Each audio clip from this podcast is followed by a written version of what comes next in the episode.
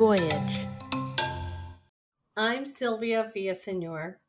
The day I was born, everyone in my family celebrated, but when my mother died a few months later, everything changed for me and my family. Joy became tragedy, and we had to find a way to get through it, to live the dream Dad had for us. This is our story, but in many ways, it's also the story of many Americans. Mom and Dad grew up in a small town in the outskirts of Guadalajara, Mexico. They married in March of 1947 when she was 20 and Dad was 30 years old. Within the first seven years of their marriage, they had about five children. Dad earned a living as a musician, but did not earn enough to support his growing family. He was discouraged because he wanted to provide a better life for them and in 1955, Dad had the opportunity to work in the United States, and he took it. He worked hard and was able to move mom and my siblings to Los Angeles in January of 1956. February of 59, I was born. Mom became ill a few months after and unexpectedly passes away in July, leaving Dad a widow of seven. My grandmother took care of the younger children but child services constantly came around to check on us. Grandma got really nervous, and a decision was made to move us to Guadalajara while Dad stayed behind to work in Los Angeles. Todavía no puedo creer que te hayas ido. I still cannot believe you are gone. Nuestros niños lloran por ti todos los días. Our children cry for you every day. And so do I. How can I do this without you? The girls have been so good, helping out, and my mother too. But she is going back home to Guadalajara. So I have decided to send the kids with her. Don't be angry. I will bring them back as soon as I can.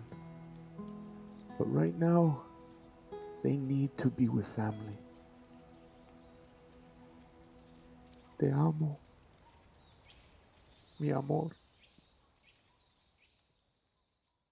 Our life in the small town in Guadalajara was wonderful. It was safe, and we were surrounded by family members and great neighbors that were so kind to us. Dad visited a lot and sent money to help with our expenses. Five years later, he remarried and decided he wanted us to live with him and his new wife. So in January of 1965, we all moved back to LA. Oh, niños, it's so good to see you all. I've missed you so much. Here, I brought you some pastries from the Greek deli. I know you love those. Gracias, Papa. Have you been good? Have you been minding my mother? Sí, sí. Ayudé a abuela a preparar la cena para hoy y hicimos tortillas. Dijo que hice las mejores tortillas. English, please, mija. Pero es difícil. I know it's hard. I. I um. I help make supper. Tortillas. That's wonderful, Sylvia. I'm so proud of you. Guess what, everybody? I have some news for you all. You know, I've been seeing a very lovely woman for a while now. Well, we got married. She's your new stepmother, and her son is your stepbrother. ¿Vendrá a vivir contigo? No, he won't live with me. He lives with his grandmother, just like you do, Sylvia. But you will meet him. Now that your abuela's up in heaven with your mother, I thought it was time to bring you all back to Los Angeles with me. That's why I want you to practice English. But we live here. I don't want to go. Hija, I know you love it here, but I want you to have more than this. You deserve it. You may not understand right now why it is so important. But one day you will. So no tears. We will leave in a few days. You are going to love your stepmother, and she is very excited to meet you. Once we arrived in Los Angeles, things did not go well. Our stepmother couldn't cope with seven children, and money was tight. It was a tough time. Immediately, we were registered in school, and although I was born in Los Angeles, I began to live the life of a new immigrant along with my siblings. The language barrier was hard, and Los Angeles was a culture shock for us. Dad's attitude changed towards us, too. He was not the same loving father as he was when he visited us in Guadalajara because he was stressed out. With us there, he didn't have the freedom he was used to. Money was tight. Financially, it was hard for him to manage his funds, and his wife was really unhappy. He became angry and distant with us. Then Dad was laid off from his job. By the summer of 1965, we had to move to a dilapidated old home, and we couldn't afford to do much for fun. We didn't do much that summer during vacation time other than playing outside, attending church, and getting lunch at a Greek deli was the highlight of our summer. My sisters got jobs to help out. Our stepmother left by the end of the summer, never to return, and Dad fell into a deep depression. We couldn't even get near him. Children, come here. I have something I need to tell you. Are we going back to Guadalajara? No, nothing like that. Look, I know this has been hard for you, especially with your stepmother and me fighting so much. All the time. Yes, well, that won't be happening anymore because your stepmother's gone. We're getting a divorce. Did we do something wrong, Papa? No, mija. We just decided we didn't want to be married anymore. Don't worry, mija. You will be fine. I will take care of you. But this means all you kids are going to have to pitch in and help around the house more. Even more once I get another job. I'm going to get another job. In late September, my older sister told Dad she was going to Guadalajara during Christmas to get married to the boyfriend she'd left behind but they would be returning in January to move in with us. With this unexpected news, Dad was in shock and inconsolable. He tried to talk her out of it, but it was useless. Every day he was angry. He would buy beer, lock himself in his bedroom after dinner, and not come out until the next day when he left for work. If we said anything, he would spank us and then cry about having to have done it.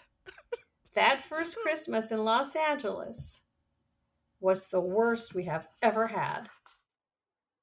It's you all know that I haven't been working, and I hope you understand what that means. It's going to be a very tough Christmas. We'll go to church, of course, but there won't be any presences here. No toys. There's just no money for them. But, Papa, what about Santa Claus? Won't he bring us toys? No. But Santa. There is no Santa Claus. There will be no toys. I'm sorry, mija, but you're old enough. It's time you learned. Dad's brother dropped off an old Christmas tree and a kind neighbor brought gifts for us. We were excited and incredibly grateful.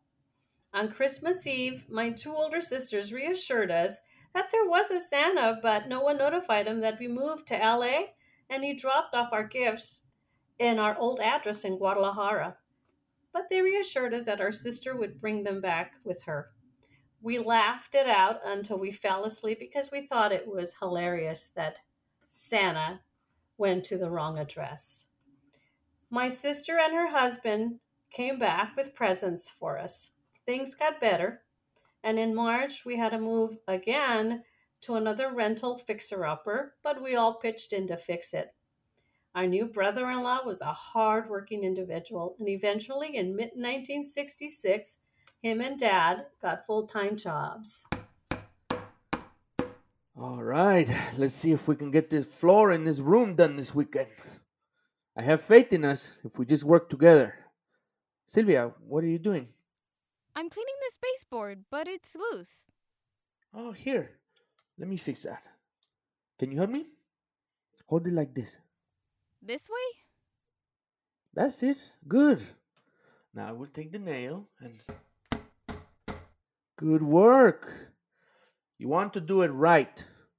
I know we have to do most of this on weekends because I'm working, and so are some of you, but it's important that we do it. This is for us, it's our home, and we're going to live here for a long time. Yes, Papa. You look tired, mija. How about this? When we get done today, we'll go to the Greek deli and then we'll have our special tortas for dinner. My favorite.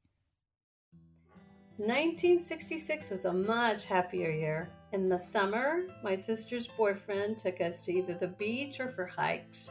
On Friday nights, a neighbor would invite us to the drive in.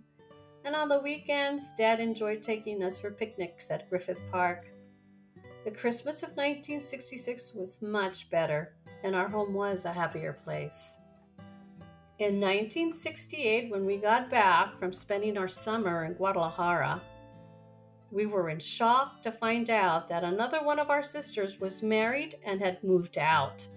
Apparently, our neighbor saw her boyfriend sneaking into her bedroom after dad had gone to sleep for several nights. How could you do this? I raised you to be smarter than this, to be better than this. You're too young. You have so much ahead of you, and you throw it away because what? You can't help yourself? Idiota. You're no señorita. No señorita. Dios mío, your mother would be so heartbroken. You have ruined yourself and dishonored your family. Don't think you can come to me now that you have shamed yourself. You're not welcome in my house. Dad assumed the worst and was furious. In the end, her boyfriend agreed to get married because he did not want to lose her. You know, when I saw how hard my sisters worked, it gave me a determination to find a better way. Dad never cared about how well we did in school, but he was very protective of who we dated and kept an eye on us so that we would all walk down the aisle wearing white. Doesn't matter now, but it was a big thing then. But he also wanted us to work hard to find a decent job. He wanted us to be self sufficient, just in case we ever became single parents. I had an amazing opportunity to attend a junior high school outside my neighborhood as part of an inner city integration program. I was scared, but it was a chance to go to a better school and to get to know kids from a different part of the city. I spent three years there and it was an awesome experience. By my junior year in high school, all my siblings had moved away from home. Dad and I were the only ones left. It was an awkward and lonely time for me. Dad and I had little to talk about. I kept my distance. Dinner time was quiet and we had nothing in common. I know Dad cared, but life had put him through the ringer, and I thought of his misery and felt guilty. One day, Dad came home and handed me a pair of car keys. He bought me a car. I was so moved.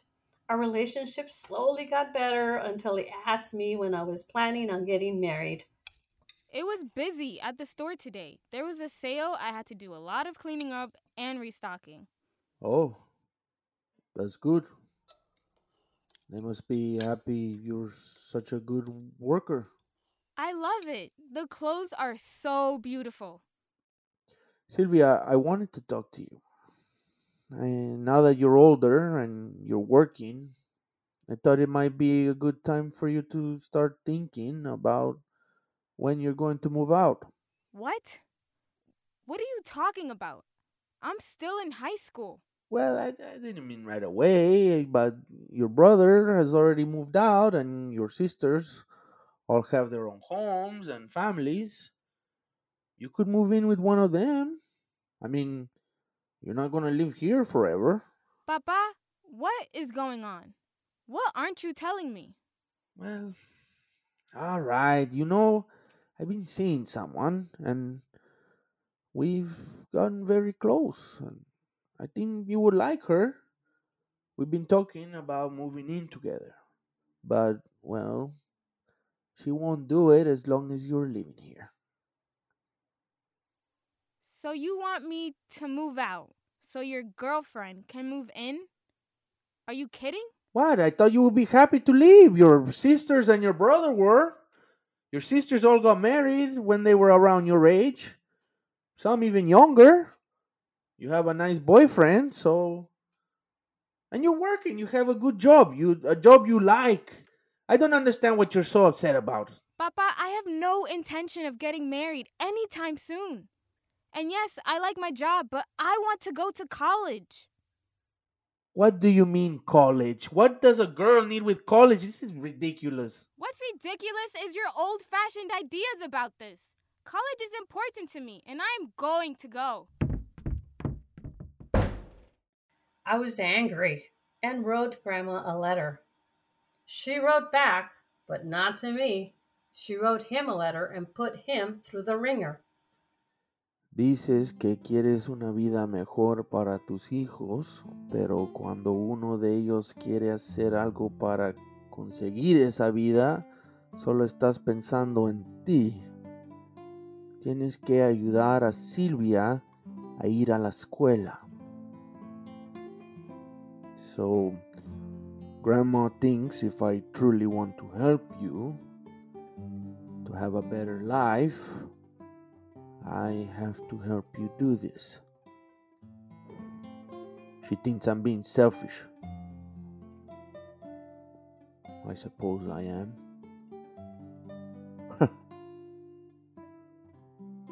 I wouldn't have expected this, but of all my children,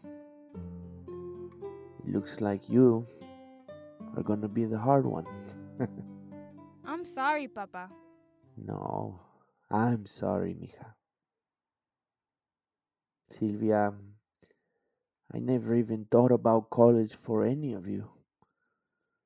But if it is what you truly want, then we will find a way.